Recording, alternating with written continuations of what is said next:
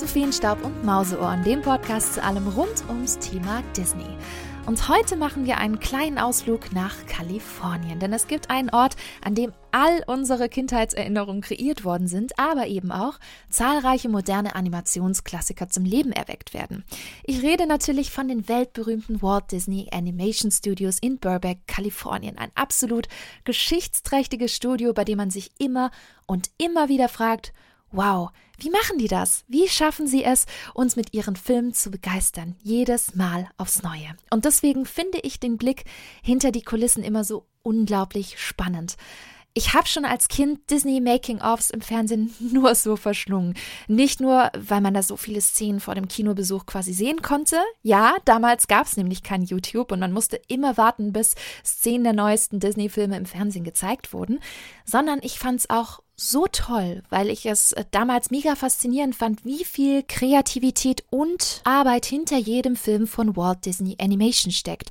Und deswegen dachte ich, das machen wir hier im Podcast ebenfalls mal. Einen Blick hinter die Kulissen werfen und zu sehen, wie solche Disney-Filme eigentlich entstehen. Was gehört alles dazu und wie wird man Artist bei den Walt Disney Animation Studios? Dafür dürfte ich für diese Episode mit einer ganz tollen Künstlerin sprechen, nämlich mit Griselda Sastravinata Limay, Visual Development Artist der Walt Disney Animation Studios. Und was das genau bedeutet, das schauen wir uns heute in der Episode ebenfalls an. Lasst uns daher eine kleine Reise in die Walt Disney Animation Studios in Kalifornien machen, um einen Blick hinter die Kulissen und in die Entstehung der beliebten Disney Animationsfilme zu werfen. Los geht's!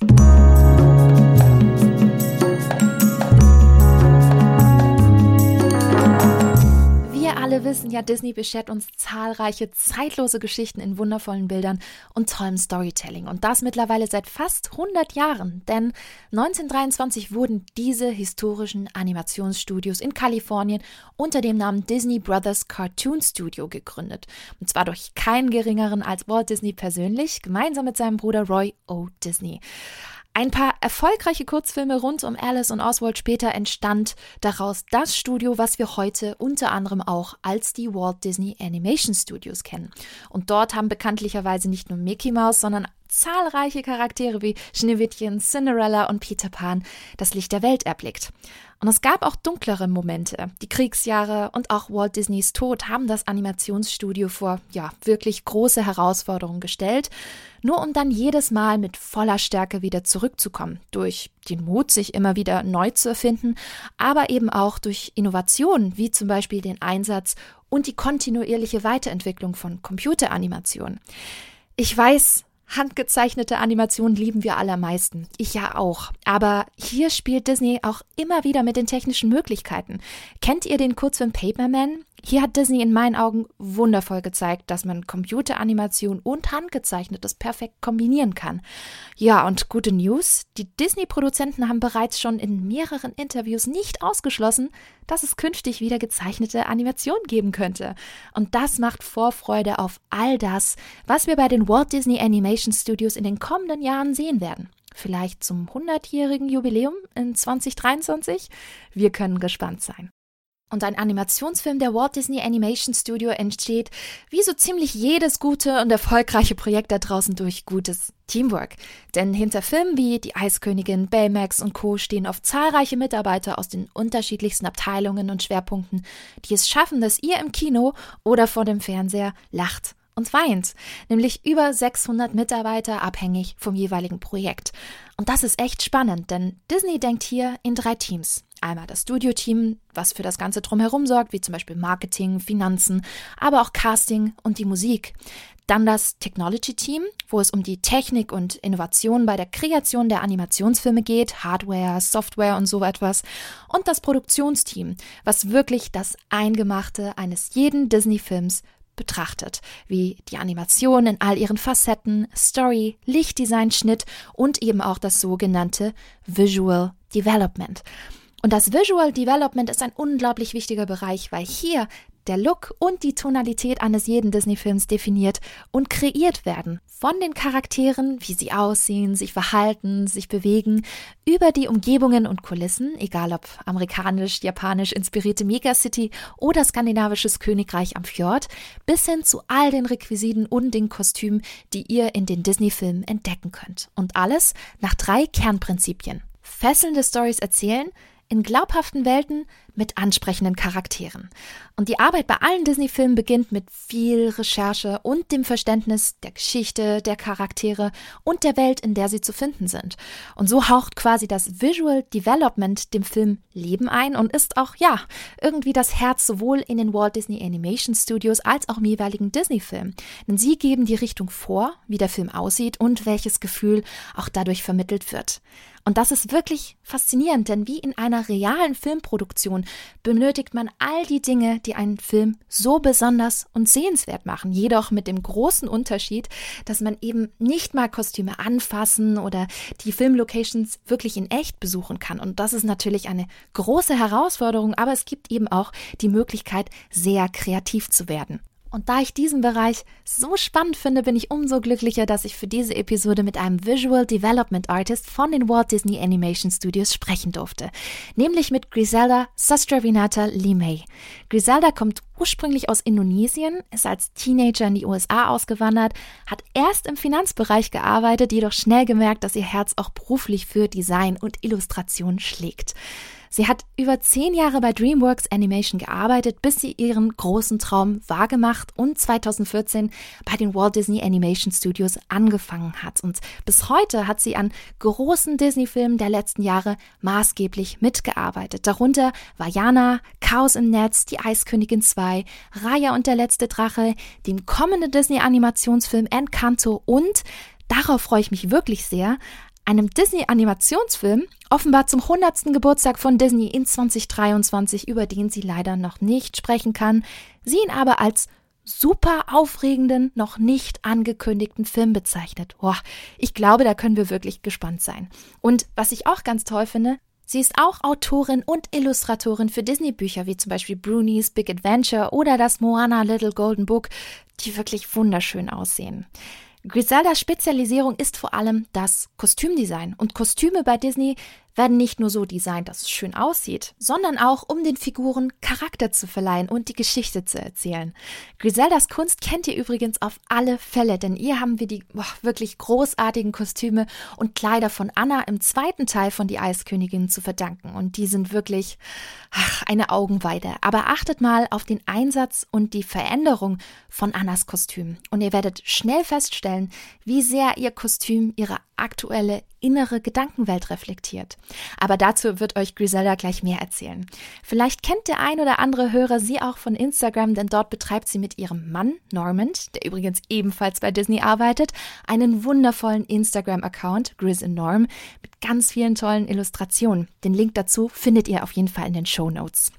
Und mit Griselda dürfte ich übrigens im Rahmen der FMX 2021 in Stuttgart sprechen. Eine wirklich tolle Fachkonferenz zu den Themen Animation, Visual Effects, Storytelling, Gaming und auch Themenparks, die ich schon seit Jahren besuche und liebe und ja, bei der man wirklich tolle und sehr tiefe Einblicke hinter die Kulissen bekommt. Deswegen freue ich mich sehr, dass Griselda sich die Zeit genommen hat, um hier im Podcast über ihren Weg als Designerin und Künstlerin für die Walt Disney Animation Studios und ihre Arbeit mit mir zu sprechen. Das Gespräch ist natürlich auf Englisch. Ihr könnt aber auf meinem Blog spinatmädchen.com alles auf Deutsch mitlesen. Den Link packe ich euch in die Shownotes, sodass ihr dort quasi direkt die übersetzten Untertitel habt. Und das ist sicherlich ganz praktisch, denn Griselda hat uns viele tolle, spannende Dinge aus ihrem Leben, ihrem Werdegang als Künstlerin und natürlich ihrer Arbeit in den Walt Disney Animation Studios zu erzählen.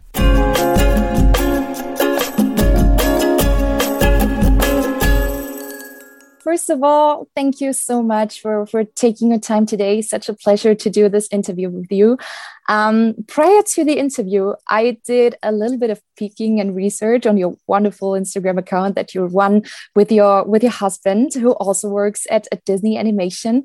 And the first thing I noticed, you really love to draw beautiful, elegant women, and always with beautiful cats. How is that? I think it's just one of those things that I absolutely love. And as I grow older and as I become more unapologetic of the things that I like and kind of like, doesn't matter what people think, it is my personal Instagram that I'm just going to paint what I love. I really love you know, there are several artists that I really absolutely love. I really love Robert McGinnis and I love Mary Blair. And I just mm. love, especially Robert McGinnis. He just always paint beautiful women. And it's something that, you know, I'm like, why not? and I love cats. perfect combination. Perfect I like that. I like that. Yeah, really beautiful drawings. Of course, you need a certain passion for that. So, where does your passion for drawing come from? Was Disney involved at a certain point? Absolutely. I was one of those kids who never really stopped drawing. I grew up in Indonesia. I watched Disney movie specifically Cinderella and Sleeping Beauty. And um, they just happen to be two of my favorite artist designer from Disney, Mary Blair and Eyvind Earle. I feel that in my animation world or in my art world in general, those two are the one that really influenced me the most. And I think my love for shoes definitely come from Cinderella glass slippers. And I just absolutely love her color, her emotional color of Mary Blair, and really the beautiful shape language of Eyvind Earle. It really attracts me. And I did realize all this, by the way, when I was a kid. When I was a kid, I was just like, they are beautiful and I just want to be part of them. But not really knowing that, hey, there's people that's actually making this movie. It was more like it's real. It's just it just happened to be cartoon. So Disney definitely a huge influence. We got our first dog after we watched Lady and the Tramp, and we named her Lady. She looked nothing like Lady. It was just a mud dog that we found, really, and and she was black, and it didn't matter she was lady to us. That's an amazing story. Uh, I think it's also a difference to say, I love drawing and I make drawing my permanent profession. So, how did you decide to work as an animator? How did you professionally get involved into animation? I actually went to accounting. I wanted to be accountant because I moved to the US when I was one week before turning 16 years old. And I went to the US uh, in high school. And in high school, I spoke a little bit of English, but there's two things that is universal math and art. So those become the two things that I really enjoy. And I, I feel that being Asian, I was more encouraged to go to the accounting route, which I did. And when I had my internship at American Express Financial mm-hmm. Advisor, I don't know if I can say that. I was really the worst secretary in the world. I spent most of my time just like doodling. I know how to type. I type fast, but I don't really know my grammar and I misspell everything. So my boss is always really frustrated at me. And I just really spend my time chatting with the clients and really just drawing and showing them my doodles. And so I'm like, you know, maybe this is really not the route for me. Maybe I'll try out the art route. And it's still that I didn't really think that it would work out in a way because from someone who come from a third world country really in my a lot of times we are encouraged to go to a finance school and to meet a rich husband. That's the thing that we do. We don't really go to art school or pursue career if you don't have to. But i try it out anyway. I applied to art center and actually, one of the requirement is to do figure drawing, which I never took figure drawing. And I just bought a bunch of books and somehow create faux figure drawing. And somehow I got accepted. And when I was at Art Center, I got an internship at DreamWorks, which was really wonderful because I met so many people. When I went to Art Center, it was more like, oh, my uncle went to Art Center for transportation design. And somehow I didn't really think that someone could really make a living being an artist. I really didn't think so. And it was during Art Center when I realized that, hey, there are so many ways as an artist to make a living. Whether you can go to animation, or you can go to graphic design, or you can go to film, You can basically do a lot of things, which is incredible. Like it really blew my mind. And it was actually during my product design class. I was under illustration, but I was taking a product design class because I'm also interested in product design. I'm also interested in architecture and interior design. And I just love everything. And my teacher, he was the one that really instilled in me that, hey, you need to be a designer more than an artist. If you want to make a living, you know you need to be a designer meaning that you need to really pay attention and it's about problem solving. It's about storytelling and it's about intent and it's about problem solving. So whatever art that you create must have an intent. And sometimes the intention is just to be beautiful and it's just to be you know sometimes it's just like oh it just makes me happy. And that's okay. If, if you know that is your intention then that's it's okay. And he also really the one that showed me i'm like hey really think about what it is that you enjoy in your life and go that way. And I always love animated movie. And even as an adult, I watch animated movie. So I'm like, you know what? I'm gonna try it out. I wish I knew about this beforehand because then I would have gone to Cal Arts to go to animation specific school. But you know what? It is what it is. So I make my study at Art Center to be more focused towards um, animation. And it just happened that DreamWorks was starting their internship program as a PA. So my first animation gig was a PA intern that was unpaid. And it was actually an academic course. So I had to pay three units to Art Center in order for me to work for free at DreamWorks. But you know what? It was amazing experience. I didn't get to do any artwork because of the union. You know, if you're not on union, you can't do artwork which at first I was really upset about it, but it actually was very good for me because I get to understand the production side of things. I get to understand how hard it is to be in production. It's so it gave me a really full scope what animation is. Also, DreamWorks had free food, so that was great.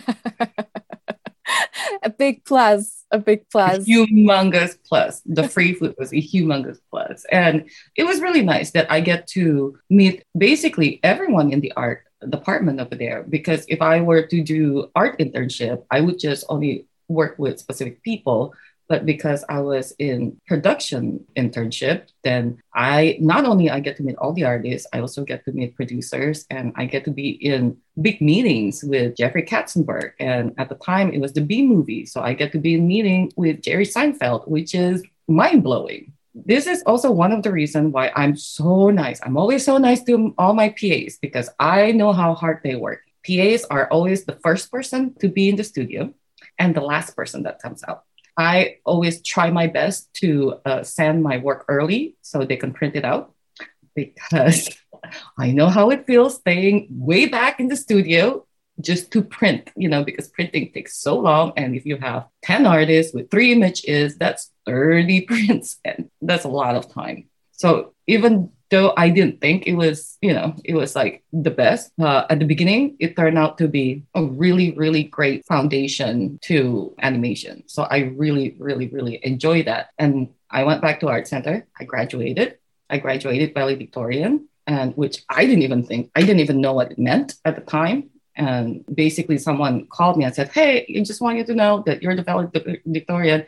So you're going to have to do a speech in front of the whole school. And I'm like, No, I'm not going to do it. and then they're like, I think you need to look what it meant. And I think you need to do it. So I did look it up. And I that was the first time that I talked to so many people, which is nerve wracking. It's still nerve wracking until now. And when I graduated, I was looking for a job. I applied at Disney and I didn't get in uh, I didn't even get an interview. What I got was that thank you for your application, but we are not looking for anybody at the moment. And then I applied other places and I got to DreamWorks and DreamWorks have contracts and it's three years contract, two years contract. So every time Disney recruiter would call me, I'm like, ah, I can't, I have contract. And this happened basically for the next 10 years. Every time my contract is up uh, or coming up, I would call Disney recruiter. I would call Dawn because I actually met Dawn for the first time at Art Center. And it was the first time that I think she just joined Disney for, for the first time too. It was her one of her first gig. So for the past 10 years, me and Dawn, we just keep you know, missing each other. And eventually the time was right that I'm looking and they're looking. And after almost 10 years, I got my first interview, and that's how I joined Disney. Now you're, you're working for Walt Disney Animation I'm working Studios. for Disney. That's, it's that's crazy. A, yeah it's totally crazy i think it's a it's a dream come true for for many out there can you tell me more about your job as a visual development artist what tasks what jobs do you take care of in the movie visual development artists are the department where we come up with how the movie is going to look from both characters and environment like we create everything uh, we create the basically the artwork for it live action you can go to location and you can shoot it from real life. In animation, everything has to be built from the scratch. Our department is the, the department that would come up with the style of the movie and would then also make uh, packets, which is a breakdown of, of items that goes to that specific scenes or costumes and give it to the production team. So, for example, if you are creating an outfit, like what I'm wearing right now. I would make a packet on drawing on how would my shirt look from the front and from the back and how would it fit from the three quarter view and what my ear, my necklace going to look like, my skirt, you know, my shoes and any accessories that would all be in a separate packets. And it goes the same with environment. So that's what we do in day to day life. We collaborate with the directors. The nice thing about the art department is that we collaborate directly to the directors. So our job really is to bring the director's vision. I guess I should have started with that. Our job is to bring the director's vision. And we really help the directors to you know to visualize what they want you know because um, they would they would come up with the stories and we would come up with a visual language. And also uh, beyond the, the production we would also partner up with disney consumer dcp disney consumer product. The great thing about Disney is that our work lives outside our studio, which is one thing that I'm so excited about. And I'm it's just like mind blowing. It's really because I don't feel, I, I don't always feel like I work at Disney until I go to Disneyland. And when I go to Disneyland, and I go see the parade, I just start crying because they do it well. They know yeah. how to do. Yeah, me too. it's just incredible. And when you see your work there, that's insane. And that's really exciting. So we also provide and we partner up with all, not just Disney consumer product, but also Disney parks and every aspect of Disney on how to bring our character from animated movie to real life, which is amazing. Like I collect everything frozen and I collect all the plush animal from different movies and maquettes. And yeah, it's just I'm I'm a Disney fan to begin with to contribute in that. It's pretty crazy. Yeah, it is. It is. Like you said, you create the mood, the look and feel, the colors of an animated movie. And the costumes are also an important part of storytelling. So, mm-hmm. how do you think is the personality and story reflected in the costumes of uh, the Disney characters? For costumes, um, for Disney costumes, things get elaborate more and more and more. But historically, Disney has always been very conscious about the costumes, whether it is a princess, a prince, or a, you know, whether or human character or animals. Like Disney has always been very conscious about storytelling. You know, going back to Cinderella, like you can see her dress from going to basically rags and then um, going to her beautiful pink dress that feels very naive because it was made by by the mice and the birds you know and then things got ripped apart. Even when things are being ripped apart it's very designed. And when she became a princess it's very sleek it's very elegant. And so you you see all the story throughout it. And that part is really exciting. And for frozen 2 specifically we really want to make sure whatever it is that anna is feeling is being reflected in her outfit because Anna is an extrovert. She is the type of person that would dress the way she feels that day. So if she's happy, she's gonna be wearing something happy. If she's, you know, um, if she's upset, she's gonna wear something dark. Or when she's being serious, you know, she's to wear something dark. So when we first see her, uh, we really want to show that Anna has grown up and she's feeling joyful.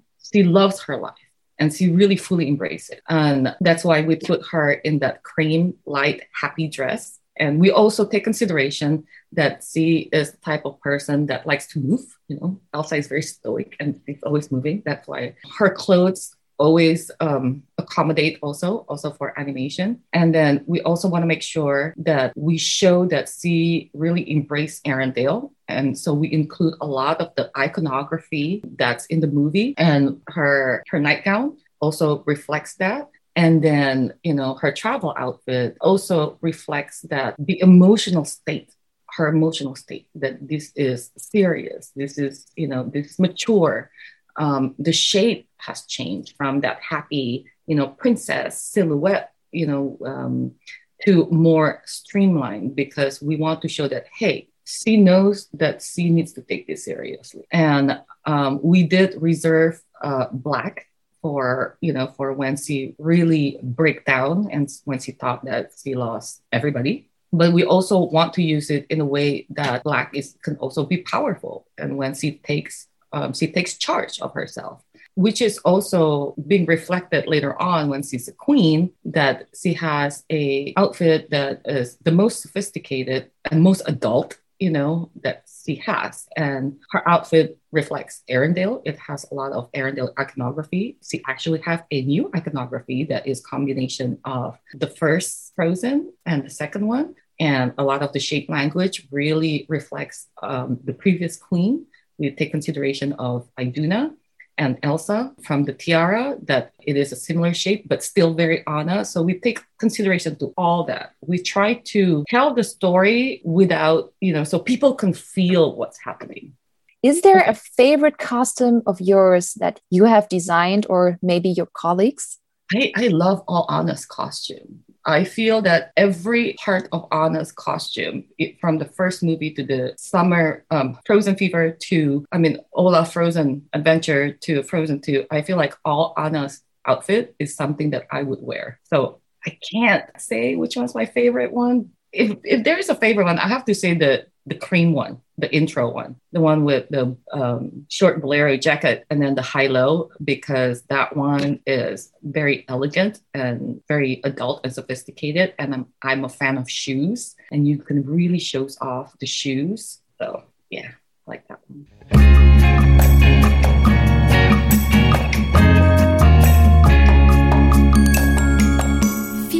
Dank, Griselda, und natürlich auch herzlichen Dank an die Walt Disney Animation Studios und die FMX Stuttgart für die Zeit und Organisation.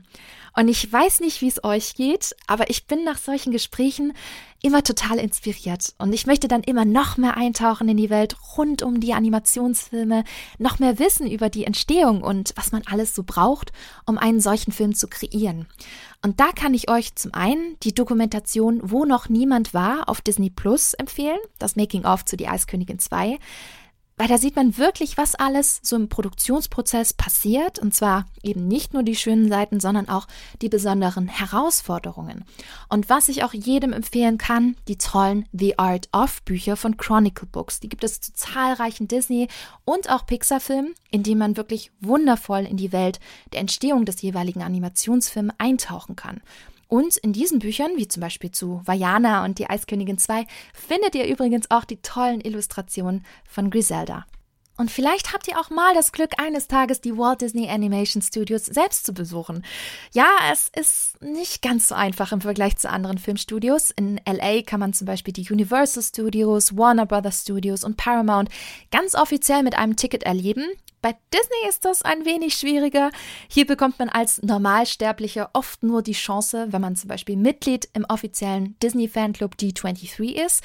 Und da gibt es regelmäßig über das Jahr verteilt exklusive Führungen und Events. Aber man muss verdammt schnell sein, denn die Tickets sind in so einer Schnelligkeit weg, dass man nicht mal Mickey Mouse sagen kann. Aber wer weiß, vielleicht habt ihr ja das Glück und ihr könnt die Studios auch eines Tages selbst live erleben. Das hoffe ich übrigens auch, denn bei mir steht das ebenfalls ganz weit oben auf meiner Bucketlist. Bis dahin hoffe ich, dass ich euch mit der heutigen Episode ein paar spannende Einblicke in die weltberühmten Walt Disney Animation Studios geben konnte. Ja, ich glaube, ich schaue jetzt gleich mal einen Film von Disney. Ich habe jetzt richtig Lust bekommen. Ihr vielleicht auch.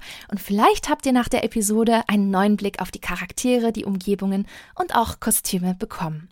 Frage an euch. Gehört ihr vielleicht zu denjenigen, die die Walt Disney Animation Studios bereits schon besucht haben? Falls ja, wie hat es euch gefallen? Und was ist euer Lieblingsanimationsfilm, der in den Walt Disney Animation Studios zum Leben erweckt wurde? Schreibt es mir doch in die Kommentare unter dem Instagram-Post auf dem Feenstab und Mauseohren-Account oder schickt mir eine private Nachricht. Ich freue mich drauf. Das war's mit der heutigen Episode. Hat es euch gefallen? Dann lasst doch gerne eine Bewertung bei Apple Podcasts da. Und wenn ihr mehr Disney News und Infos haben möchtet, findet ihr mich auch unter spinatmädchen.com, auf Social Media wie Instagram, Facebook und Twitter ebenfalls unter Spinatmädchen und natürlich auch unter Fienstab und Mauseohren. Ich freue mich, wenn ihr das nächste Mal wieder einschaltet. Bis dahin, haltet die Mauseohren steif und bis bald!